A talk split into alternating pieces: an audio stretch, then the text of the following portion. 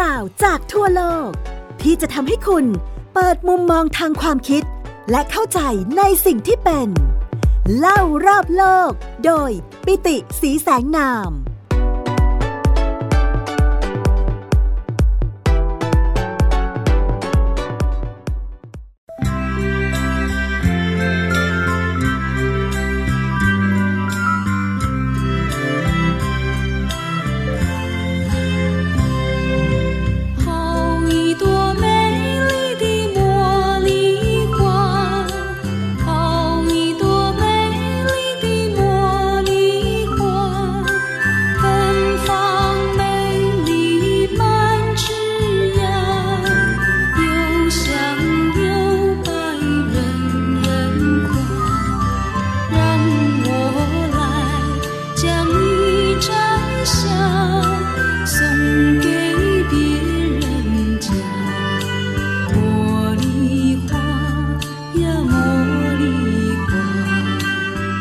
วัสดีครับ คุณผู้ฟังที่รักทุกท่านสำหรับสัปดาห์นี้รายการเล่ารอบโลกของเราก็เปิดตัวด้วยบทเพลงที่มีความไพเราะมากๆ บทเพลงนี้ถือว่าเป็นบทเพลงคลาสสิกเลยนะครับของประเทศจีน แล้วก็ผมเคยใช้บทเพลงนี้นะครับในตอนที่ 4 ของรายการเล่ารอบโลกนะครับในเรื่องของสเสน่ห์ของอาหารจีนตอนที่ 1 ที่เราพูดถึงวัฒนธรรมการดื่มชาดอกมะลิของชาวปักกิ่ง มีคุณผู้ฟังจำนวนหนึ่งนะครับ ส่งข้อความเข้ามาในกล่องข้อความส่วนตัวของผมว่า เพลงที่อาจารย์ใช้เปิดในตอนนั้นน่ะเป็นเพลงที่เพราะมากแล้วก็เคยได้ยินอยู่บ่อยๆนะครับ เพียงแต่ว่าไม่รู้ว่าเพลงที่ผมเลือกมาประกอบในพอดแคสต์ตอนนั้นคือเพลงอะไร เพราะฉะนั้นวันนี้ก็เลยนำเพลงนั้นมาเปิดตัวพอดแคสต์ของเราในตอนนี้นะครับเพลงเพลงนี้เนี่ยนะครับเป็นเพลงโบราณของจีน ชื่อว่าเพลงหม้อหลีหัวนะครับ ม้อหลีฮัวเนี่ยแปลว่าดอกมะลินะครับหม้อหลีก็คือชื่อของดอกมะลิ แล้วก็ควาก็คือคำว่าดอกไม้หม้อหลีฮัวเนี่ยถือว่าเป็นเพลงที่มีประวัติศาสตร์เก่าแก่ ถ้าเกิดว่าเราไปค้นดูมีการคาดการณ์นะครับว่าเพลงนี้ถูกประพันธ์ขึ้นครั้งแรกในสมัยของจักรพรรดิเฉียนหลงฮ่องเต้ ซึ่งก็เป็นยุคทองของราชวงศ์สุดท้ายของราชวงศ์ชิง นั่นก็แปลว่าเพลงนี้เนี่ยมีอายุมากกว่า 200 ปีแล้วนะครับ อายุรุ่นราวคราวเดียวกันกับกรุงเทพมหานครของเราเลยนะครับ เพลงโม่หลีฮัวเนี่ยเนื้อหาพูดถึงแบบนี้ครับ เขาเริ่มต้นประโยคแรกด้วยบอกว่า how ยีตูเมยหลีเตอร์มอลิฮัว ก็คือบอกว่าดอกมะลิ ดอกมะลิแสนงามสองครั้งนะครับ 好一朵美丽的茉莉花 好一朵美丽的茉莉花 ดอกมะลิ ดอกมะลิแสนงาม 芬芳美丽满枝桠 ก็คือกลิ่นหอมหวานงดงามนะครับ แล้วก็ออกดอกสะพรั่งอยู่เต็มสวน หลังจากนั้นก็พูดถึงว่าดอกเนี่ยมีความหอมหวน สีขาวบริสุทธิ์ แล้วก็ทุกคนก็ชื่นชมดอกไม้ดอกนี้นะครับโยเซียงโยไปเหลินเหลินควา หลังจากนั้นก็บอกว่า ขอให้ฉันได้เด็ดดอกมะลิดอกนี้ออกมา เพื่อมอบให้กับคนบางคน แล้วก็ดอกมะลิเอยโอ ดอกมะลินะครับ อันนี้ก็ถือว่าเป็นเนื้อเพลงของเพลงหม้อหลีหัว ซึ่งเพลงนี้ถือว่ามีความสำคัญมาก เพราะว่าเมื่อราชวงศ์ชิงส่งราชทูตไปเยือนยุโรปนะครับในช่วงปลายของศตวรรษที่ 19 ประมาณสักปี 1890 ถึงปี 1900 เนี่ย ตอนนั้นพอไปถึงปุ๊บประเทศยุโรปซึ่งก็ผ่านจากสิ่งที่เรียกว่า คอนเซปต์ในเรื่องของสนธิสัญญาเวสฟาเลียไปแล้ว เขาก็มีเรื่องของรัฐชาติไปแล้ว สิ่งหนึ่งที่จะบ่งบอกถึงความเป็นชาติเป็นอัตลักษณ์ของชาติด้วย ก็คือพูดถึงเรื่องของเพลงชาติ เพียงแต่ว่าจีนตอนนั้นเนี่ยยังไม่มีคอนเซปต์เรื่องรัฐชาติแบบเวสต์ฟาเลียนะครับ เพราะฉะนั้นก็ยังไม่มีเพลงชาติคณะที่เป็นคณะทูตก็เลยเลือกใช้เพลงนี้แหละ ที่เป็นเพลงที่ทุกคนร้องได้ มีเนื้อหาไพเราะ แล้วก็บอกว่าเนี่ยคือเป็น national anthem ของอาณาจักรต้าชิงนะครับต้าชิงเองก็ เคยใช้เพลงนี้ในการที่จะเผยแพร่วัฒนธรรมจีนไปแล้ว ตั้งแต่สมัยปลายศตวรรษที่ 19 หลังจากนั้นในวาระที่ฮ่องกงกลับเข้ามาเป็นส่วนหนึ่งของจีนในปี 1997 ในวาระที่มาเก๊ากลับมาหลังจากที่หมดสัญญาเช่า เข้ามาเป็นส่วนหนึ่งของจีนในปี 1999 เนี่ยในวาระเฉลิมฉลองนะครับที่ 2 พื้นที่นี้กลับมาอยู่กับมาตุภูมิ ก็ใช้เพลงมอลิฮัวในการที่จะเปิดสักราชด้วยว่าเนี่ยดินแดนเหล่านี้กลับมาแล้วนะครับ แล้วก็ในปี 2004พพิธีในโอลิมปิกส์ที่กรุงเอเธนส์คือกรุงเอเธนส์เป็นเจ้าภาพโอลิมปิก หลังจากนั้นปักกิ่งเป็นเจ้าภาพในปี 2008 ในวันที่พิธีปิดกีฬาโอลิมปิกที่กรีกในปี 2004 เนี่ยจีนรับไม้ต่อที่จะเป็นเจ้าภาพกีฬาโอลิมปิกก็ใช้เพลงนี้นี่แหละในการประกอบการแสดงในฐานะที่จะเป็นเจ้าภาพชาติต่อไปนะครับ แล้วก็ พอถึงวันที่จีนได้เป็นเจ้าภาพกีฬาโอลิมปิกในปี 2008 ที่เราเรียกว่าปักกิ่งเกมเนี่ยในช่วงเวลาที่มีการรับเหรียญถ้าชาติจีนได้เหรียญทอง เพลงที่จะใช้ประกอบในพิธี ฉลองเหรียญรางวัลในพิธีปักกิ่งเกมเนี่ยก็จะเป็นเพลงม่อหลี่หัวนี่เช่นเดียวกันม่อหลี่หัวหรือว่าดอกมะลิเนี่ยนะครับคราวที่แล้วที่ผมเล่าผมก็พูดถึงเรื่องของชาดอกมะลิที่ชาวปักกิ่งนิยมดื่มกัน แล้วก็นอกจากคุณผู้ฟังจะถามถึงเรื่องของเพลงแล้ว ก็มีคุณผู้ฟังอีกจำนวนหนึ่งที่ถามมาถึงเรื่องของชา โดยเฉพาะในช่วงเวลานี้ก็เป็นช่วงเวลาส่งท้ายปีเก่าต้อนรับปีใหม่ หลังจากนั้นเองก็จะเป็นช่วงของเทศกาลตรุษจีนด้วย หลาย ๆ คนก็เอออยากจะเรียนรู้เรื่องของชาจีน เพราะว่าอยากจะนำเอาชาจีนเนี่ยมามอบให้เป็นของขวัญในช่วงปีใหม่ ในช่วงเทศกาลตรุษจีน อยากที่จะมีความรู้ในเรื่องของการดื่มชามากยิ่งขึ้นนะครับ จริง ๆ การดื่มชาเนี่ยถือว่าเป็นโอ้โหศาสตร์ที่ มีความเก่าแก่มาตั้งแต่ยุคดึกดำบรรพ์แล้ว ตลอดประวัติศาสตร์ของจีนกว่า 4,000 ปี ก็มีการดื่มชามาโดยตลอด โดยการดื่มชาในยุคแรกๆเนี่ยนะครับ มักจะเป็นการดื่มชาที่พูดถึงเรื่องของการดื่มในลักษณะเป็นยาสมุนไพรไม่ได้ดื่มกันเป็นกิจวัตรประจำตัวขนาดนี้นะครับ ไม่ได้ดื่มกันเป็นเครื่องดื่มในทุกๆ ครั้งที่มีการรับประทานอาหาร หรือว่านั่งจิบชากันแบบทุกวันนี้ กระบวนการดื่มชาในยุคแรกๆเนี่ยมีความซับซ้อนมีความยุ่งยากสูงมากนะครับ แล้วก็การพัฒนาเครื่องมือและวิธีการชงชาที่เริ่มต้น ดื่มชาจริง ๆ ชงชาจริง ๆ เนี่ยก็จะเริ่มต้นกันในสมัยของราชวงศ์ฮั่นราชวงศ์ฮั่นนี่ก็ย้อนหลังกลับไปประมาณสัก 2,200 ปีที่แล้ว แล้วก็พิธีดื่มชา ซึ่งเดี๋ยวมันจะกลายเป็นพิธีการดื่มชา หรือพิธีการชงชาที่เรียกว่าชาโด แล้วก็ส่งทอดไปยังญี่ปุ่นเนี่ย ก็จะเริ่มต้นพัฒนามาก ๆเลย แล้วก็ถือว่าเป็นจุดพีคด้วยก็คือราชวงศ์ถัง เพราะนั้นใบชาเองเนี่ยก็ถือว่าเป็นหนึ่งในสินค้าสำคัญเป็นพืชเศรษฐกิจที่อยู่คู่กับแน่นอนถ้าเราพูดถึงราชวงศ์ฮั่นราชวงศ์ถังที่จีน สามารถที่จะสะสมความมั่งคั่งได้ถึงจุดสุดยอดเนี่ยก็ต้องพูดถึงเส้นทางการค้าบนเส้นทางสายไหม ที่แหล่งปลูกชาในจีนก็ผลิตชาออกมา และชาเนี่ยก็ถูกส่งต่อไปค้าขายยังตะวันออกกลางยังประเทศในยุโรปนะครับ แล้วก็วัฒนธรรมการดื่มชาที่เกิดขึ้นในยุโรป แล้วก็เผยแผ่ต่อมาจนถึงอินเดียเข้ามาเนี่ยก็มาจากการค้าใบชาบนเส้นทางสายไหมนี่แหละ เพราะนั้นชาเองก็ถือว่าเป็นหนึ่งในพืชที่คู่กับประวัติศาสตร์มา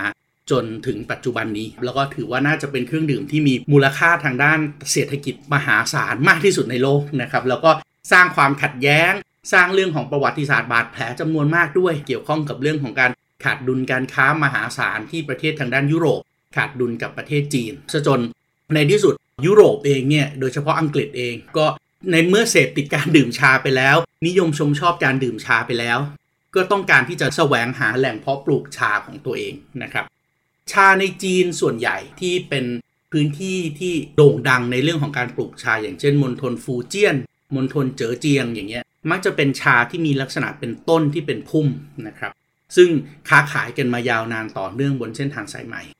พออังกฤษเองดื่มชาจนติดใจนะครับแล้วก็นำเข้าชาเป็นจำนวนมหาศาล แล้วก็ขัดดุลการค้ากับจีนเป็นจำนวนมากเนี่ยอังกฤษเองพอยึดครองอาณานิคมในอินเดียได้ ก็พยายามที่จะแสวงหาต้นชาด้วยนะครับว่าเอ๊ะในอินเดียเนี่ยมีวัฒนธรรมการดื่มชาไหมมีการดื่มชาไหม แล้วก็ไปพบทางตะวันออกเฉียงเหนือของอินเดียเนี่ย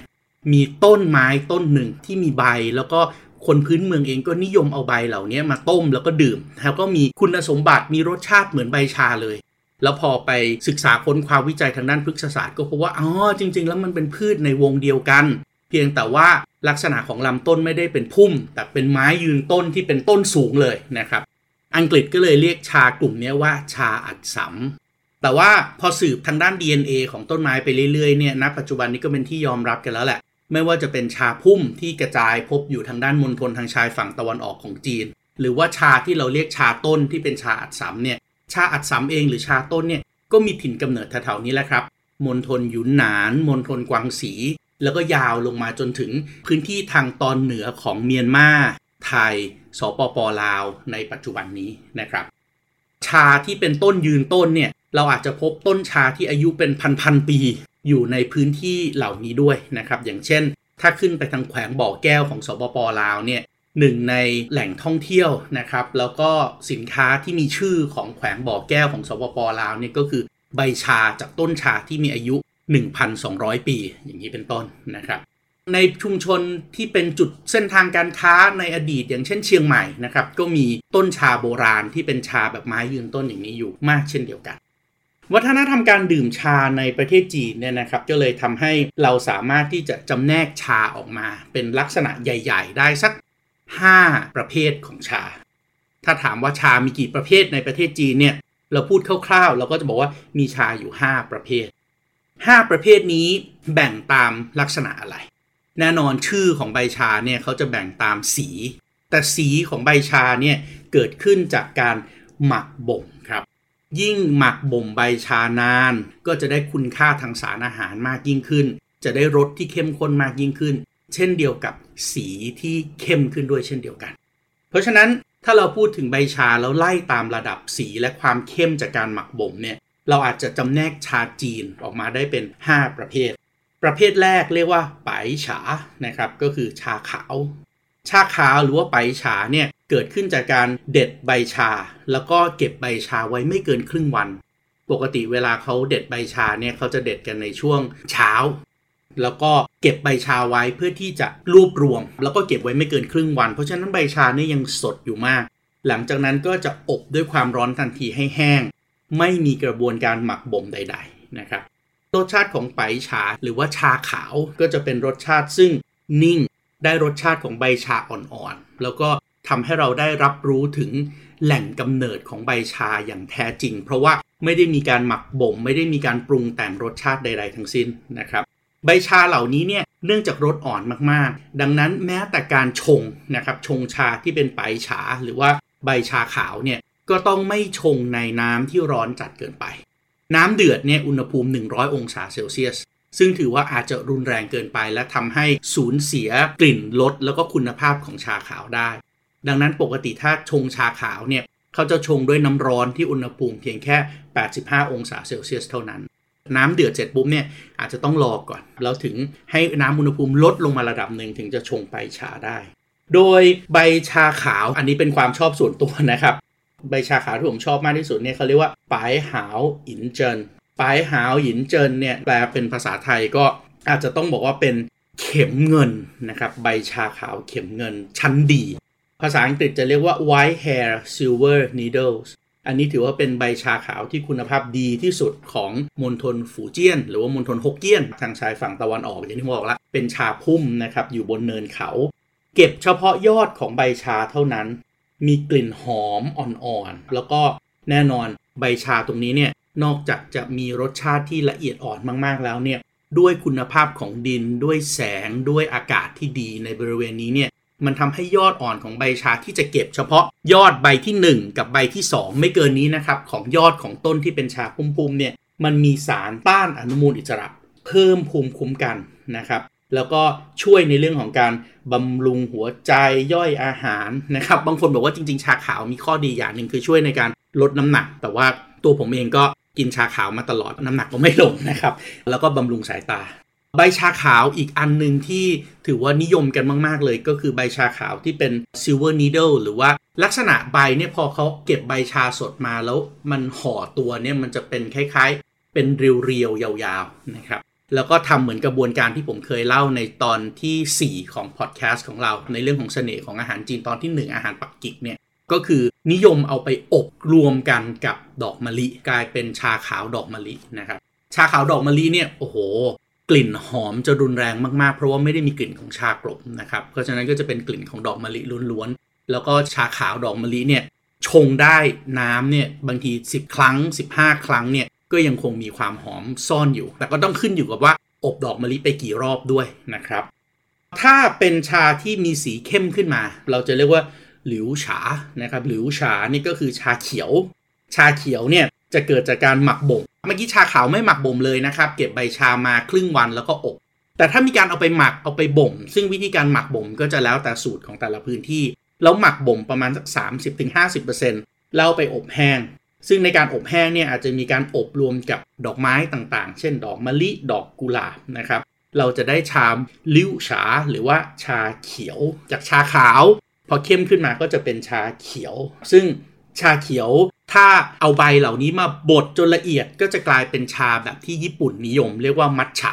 จริง ๆ ชาเขียวเนี่ยอาจจะต้องพูดยาวเป็นอีกตอนหนึ่ง เพราะว่าอีกประเทศหนึ่งซึ่งรับเอาวัฒนธรรมการดื่มชาไป แล้วก็พัฒนาต่อเนื่องจนกลายเป็นวัฒนธรรมที่ยิ่งใหญ่ แล้วก็มีความซับซ้อนมาก แล้วก็สวยงามมากด้วย แล้วก็บ่งบอกถึงสัญญาหลาย ๆ อย่าง ก็คือชาเขียวของญี่ปุ่น ซึ่งเดี๋ยวเราจะทำเป็นอีกตอนหนึ่งนะครับวันนี้ขอเล่าเรื่องชาเขียวของจีนก่อน โดยชาเขียวของจีนที่โดยความชอบส่วนตัวอีกเช่นกันนะครับ แล้วก็ถือว่าเป็นใบชาชั้นดีด้วยก็คือชาเขียวที่เรียกว่า หลงจิงชา หลงจิงชาหรือว่าหลงจิงเนี่ยถ้าแปลตรงตัวหลงก็คือมังกรนะครับ หลงจิงชาเนี่ยก็คือชาเขียว Dragon Well Tea นะครับบ่อมังกรนะครับหลงจิงชา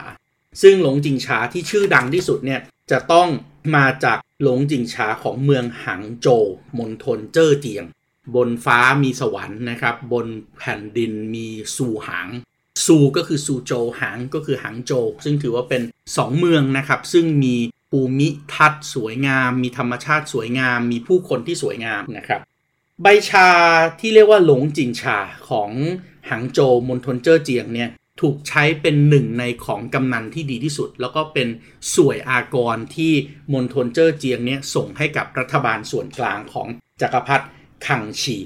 จักรพรรดิคังชีนี่ก็เป็นปู่ของจักรพรรดิเฉียนหลง ซึ่งเป็นรุ่นที่รุ่งเรืองที่สุดของราชวงศ์ชิงเนี่ยหรือว่าองค์ชายสี่เนี่ยนะครับก็มีปู่ก็คือคังชี ซึ่งก็เป็นจักรพรรดิที่ยิ่งใหญ่อีกคนหนึ่งแล้วก็ครองราชยาวนานมากที่สุดของราชวงศ์ชิงด้วยคังชีเนี่ยชอบใบชาหลงจินชาของมณฑลเจ้อเจียงเมืองหางโจวมากๆ จนกระทั่งยกระดับแล้วก็ให้ตำแหน่งของชาหลงจินชาจากเมืองหางโจวนี่ว่าเป็นกุงฉา กุงก็คือ ศูนย์กลางนะครับกรุงหรือว่ากง G O N G กงเนี่ยเหมือนอย่างพระราชวังกู้กงอย่างเงี้ยหรือว่าแปลเป็นภาษาอังกฤษคือ Imperial Tea ในสมัยของจักรพรรดิคังชีมาจนถึงจักรพรรดิเฉินหลงเนี่ยนะครับมีการพูดกันเลยว่าหลงจินชาที่ดีที่สุดเนี่ยจะต้องสีเขียวเหมือนมรกตหอมหวนสดชื่น แล้วตัวใบชาที่อบมาดีๆเนี่ยจะมีลักษณะเหมือนกับลิ้นของนกกระจอก ถ้าเกิดท่านเคยเห็นใบชาหลงจินชาดีๆเนี่ย มันจะเป็นวงรี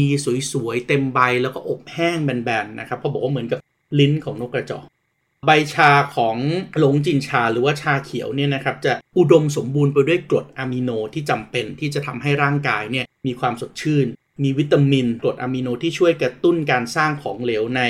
ร่างกาย เพราะฉะนั้นดื่มเสร็จเนี่ยก็จะรู้สึกชุ่มคอดับกระหายนะครับช่วยย่อยอาหาร ช่วยลดคอเลสเตอรอล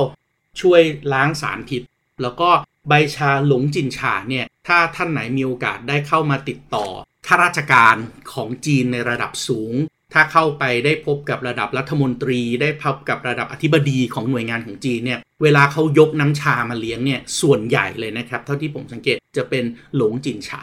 แล้วก็ที่สำคัญกว่านั้นก็คือในปี 2016 เมื่อประธานาธิบดีบารักโอบามาไปเยือนประเทศจีนเนี่ย หนึ่งในของที่ระลึกหนึ่งในของกำนันที่รัฐบาลจีนมอบให้กับบารักโอบามา แล้วก็มีการดื่มชากันด้วย ระหว่างบารักโอบามากับประธานาธิบดีสีจิ้นผินเนี่ยก็คือหลงจินชานี่แหละ นี่ก็ถือว่าเป็นหนึ่งในของเชิดหน้าชูตานะครับจากชาขาวนะครับที่ไม่มีการหมักบ่มพอหมักบ่มสัก 30-50%เราจะได้ชาเขียว ถ้าหมักบ่มมากกว่านั้นล่ะ หมักบ่มมากกว่านั้นเราจะได้ชาที่รู้จักกันในนามชาอู้หลงครับ ชาอู้หลงนะครับหูหลงฉา หรือว่าแปลตรงตัวหูหลงหลงคือมังกรใช่ไหมครับหูหลงคือมังกรดำนะครับ Dark Dragon Tea ซึ่งอูหลงเนี่ยก็คือใบชาที่หมักบ่มประมาณสัก 50-70%ก็จะเข้มกว่าชาเขียว แล้วนำไปคั่ว ปกติเวลาคั่วเนี่ย ก็จะมีเทคนิคการคั่วด้วย คั่วหนึ่งครั้งก็จะได้รสอ่อนๆ คั่วครั้งที่ 2 ครั้งที่ 3 ครั้งที่ 4 ก็จะได้รสที่เข้มข้นมากยิ่งขึ้น และรสที่เข้มข้นมากยิ่งขึ้นเนี่ยนอกจากชาที่รสเข้มข้นแล้วก็ยังได้คุณสมบัติในการลดไขมันด้วย ถ้าท่านไปรับประทานอาหารจีนในร้านอาหารจีนเนี่ยสังเกตดูนะครับพอรับประทานอาหารจีนเสร็จโดยเฉพาะอาหารจีนกวางตุ้งอาหารจีนหกเกี้ยนเนี่ยเขาจะมีชาที่ชงเข้มเข้ม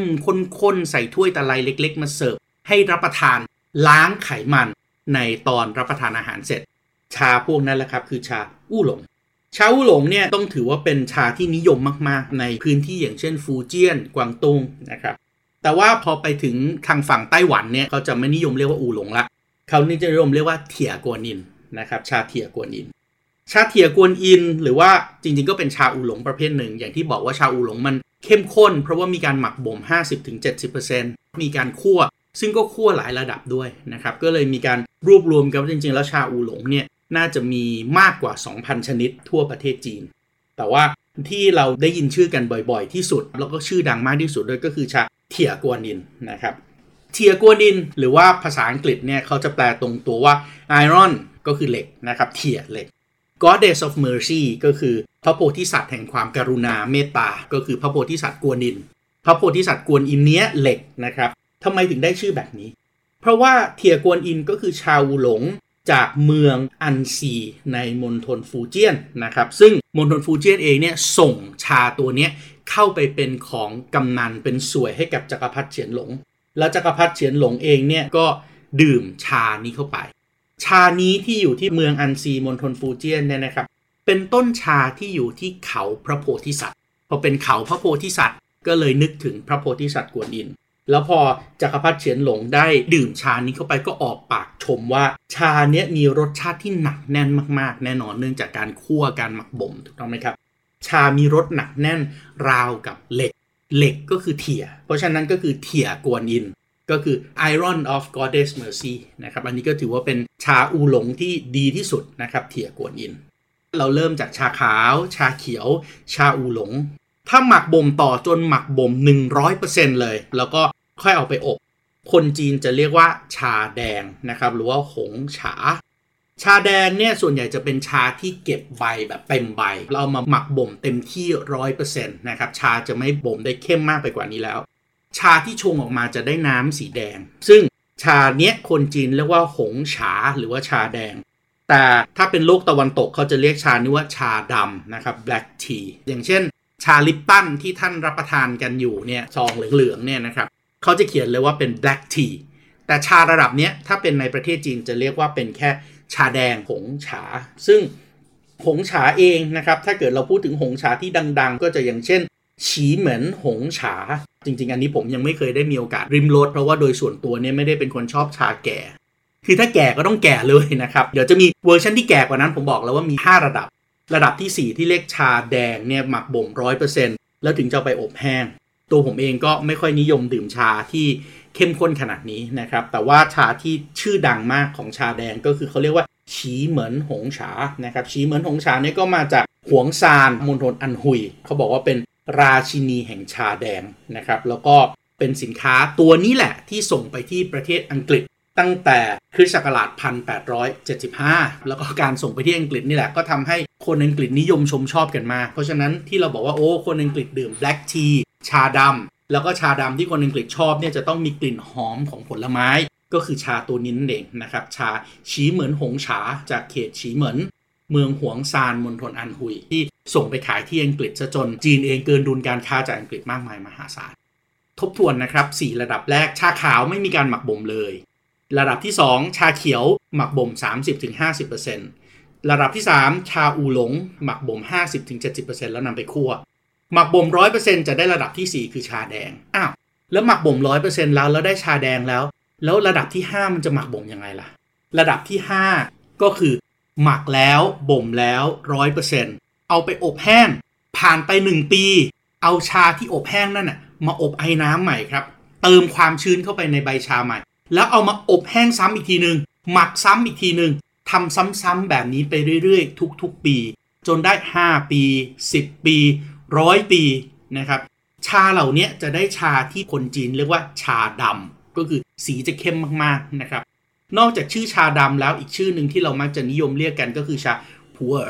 ที่เรียกว่าผัวเนี่ยนะครับผัวเป็นชื่อเมืองเป็นเมืองเมืองหนึ่งที่อยู่ในมณฑลหยุนหนาน ซึ่งมณฑลหยุนหนานเนี่ยก็มีสถานที่ที่รวบรวมใบชา โดยเฉพาะชาต้นจากที่เราเรียกชาอัดสามเนี่ยนะครับในมณฑลหยุนหนานเต็มไปหมดเลย แล้วก็เอามาหมักแล้วก็เก็บไว้สถานนี้ที่เมืองผัว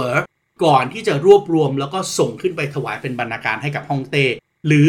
มัดเป็นแผ่นๆกลมๆ แล้วก็ค้าขายไปยังเส้นทางสายไหมนะครับเพราะนั้นชาที่รวบรวมไว้ก็ต้องมีการนำมาอบไอ้น้ำเอามาหมักใหม่ เพื่อให้มันเข้มข้นมากยิ่งขึ้น เพื่อให้มันมีน้ำหนักมากยิ่งขึ้น เพื่อให้มีรสชาติที่คอมเพล็กซ์มากยิ่งขึ้น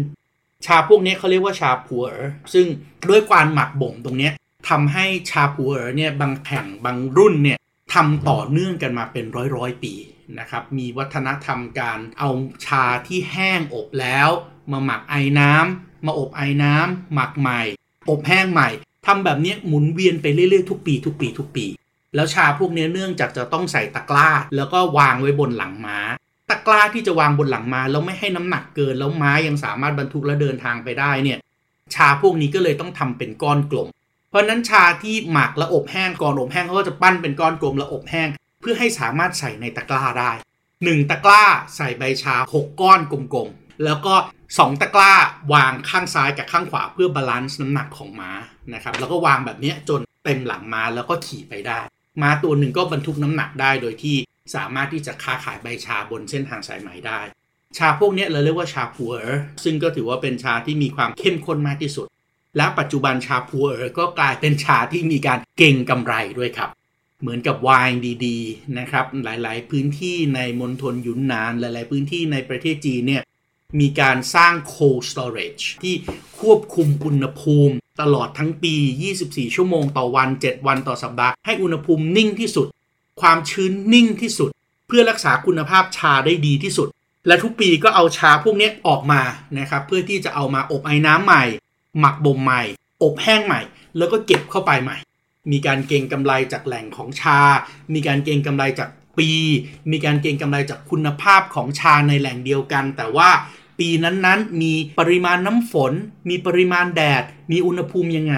เช่นเดียวกับที่ในโลกตะวันตกเนี่ยพูดถึงเรื่องของไวน์ที่สามารถขายได้ขวดหนึ่งเป็นหลายๆหมื่นหลายๆแสนและหลายๆล้าน ใบชาผัวที่เก็บเป็นก้อนกลมๆก็มีการ เก่งกำไรแบบนั้นเช่นเดียวกันครับ นี่คือวัฒนธรรมชาที่แฝงไปด้วยวิธีการทางด้านวิทยาศาสตร์ แฝงไปด้วยเรื่องของเศรษฐศาสตร์ แฝงไปด้วยเรื่องของการค้าระหว่างประเทศ การเก็งกำไร การลงทุน และยังพูดถึงเรื่องของวัฒนธรรมประเพณีที่สืบย้อนหลังกลับไปได้เป็นหลาย ๆ พันปีในวัฒนธรรมอันยิ่งใหญ่ของประเทศจีนนะครับ เพราะฉะนั้นทุกครั้งที่ดื่มชาเนี่ย ให้รู้นะครับว่าชาที่ดีเนี่ยมันเกิดขึ้นจากดิน น้ำลม ไฟ ดินที่ดีถึงจะเป็นแหล่งปลูกชาที่ดี แต่ชาที่ดีไม่ได้มีแต่ดินเท่านั้น ยังต้องมีลมที่เหมาะสมคืออากาศที่ดี น้ำที่เหมาะสม ไฟก็คือแสงแดดที่เหมาะสม การหมักบ่มคือเวลาที่ดีและความร้อนในการอบแห้งที่ดี แต่ส่วนที่สำคัญที่สุดไม่ได้เกิดขึ้นจากแค่ดินน้ำลมและไฟครับ ยังเกิดขึ้นจาก ผู้คนที่สะสมภูมิปัญญาต่อเนื่องกันมาตลอดประวัติศาสตร์ ในการที่จะเรียนรู้ที่จะเพาะปลูกและหมักบ่ม สร้างสรรค์ใบชาที่ดีที่สุด ใบชาอาจจะมีราคาถูก อาจจะมีราคาแพง ไม่มีชาไหนคือชาที่ดีที่สุดครับ ไม่มีชาไหนคือชาที่เลวที่สุด มีแต่ชาที่คุณดื่มแล้วคุณรู้สึกชอบหรือไม่ชอบ เพราะนั้นอย่าดูถูกใบชาด้วยราคา